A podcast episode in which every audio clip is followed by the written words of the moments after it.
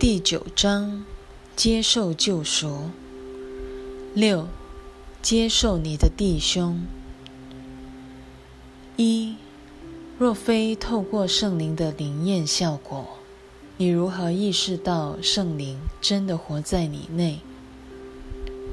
你的肉眼看不见他，你的耳朵听不见他，你从何认出他来？倘若你能带给他人喜悦，他人也以喜悦回报。不论你是否感受得到，表示你内必有某个制造喜悦的源头。它不只为你制造喜悦，你还能看到它带给别人喜悦。如果你自己感受不到它，表示你一定在自己心内。与他切断的关系。二，你也许感受不到圣灵始终如一的带给你喜悦，那是因为你自己没有始终如一的带给他人喜悦。你会根据他们对你的反应来评判圣灵是否始终如一。你自己若不能始终如一，自然不会长生喜悦，那么你也无法时时认出他的始终如一。你献给弟兄的礼物，等于是献给他，因为他给予你的无法超过你献给他的。这不是因为他的赐予有限。而是因为你的接受有限，你决定接受多少，等于决定你愿得到多少。三，你的弟兄若是你生命的一部分，你愿接纳他们吗？唯有他们能教你认出自己的真相，因为你学到的正是。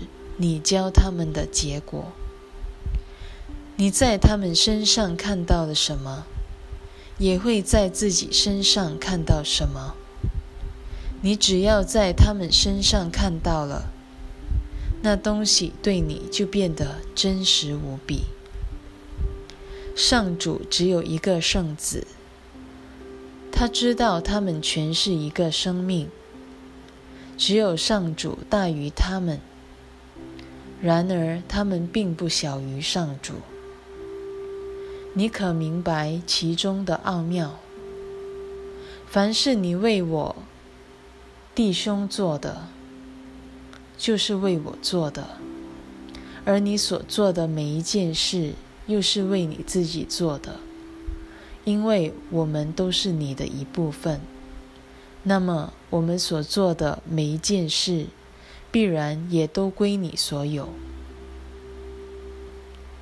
上主所创造的每一个生命，皆为你的一部分，而且与你共享他的荣耀。他的荣耀属于他，也同样属于你。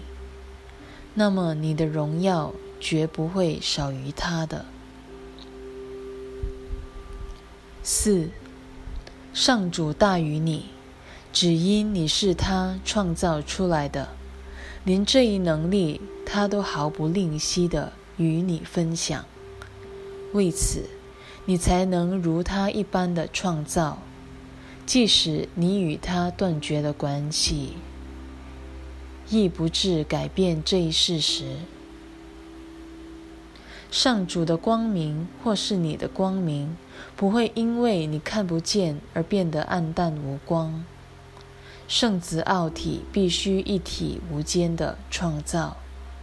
只要你认出造化的一部分，就会忆起它整个造化。你所忆起的那一部分，会使你的圆满生命更为增色。因为每一部分都是整体，圆满本体是无法分割的。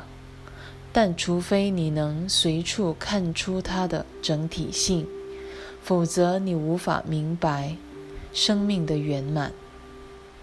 你所知道的自己，只可能是上主所知道的圣子，因为这是你与上主共享的真知。唯有当你觉醒于他内，他才会知道自己的伟大，因为你已接纳了他的无限生命。在此之前，你如何评判弟兄，就会如何评判自己；你如何接受他，也会如何接受自己。五，你目前尚未觉醒，但你能够学习如何觉醒。方法简单无比，圣灵会教你如何唤醒别人。你只要能够认出他们原本就是觉醒的，便明白了觉醒的真谛。他们感激你决心唤醒他们的抉择，这一感恩之情反过身来又教你看出觉醒的价值。于是他们摇身一变。成了你真相的见证人，正如上主把你创造为他实相的见证人一样。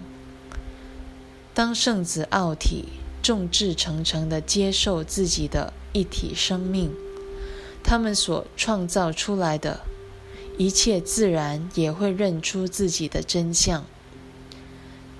这些创造又成了圣子奥体的见证。一如圣子乃是天父的见证一般。六，奇迹无法寄身于永恒之境，因为奇迹只有补救性的功能。然而，只要你还有待疗愈，你的奇迹变成了帮你认出自己真相的唯一见证。你无法为自己行奇迹的，你必须先付出自己所接受的，然后才能真正领回奇迹。在时间领域内，第一步必是付出。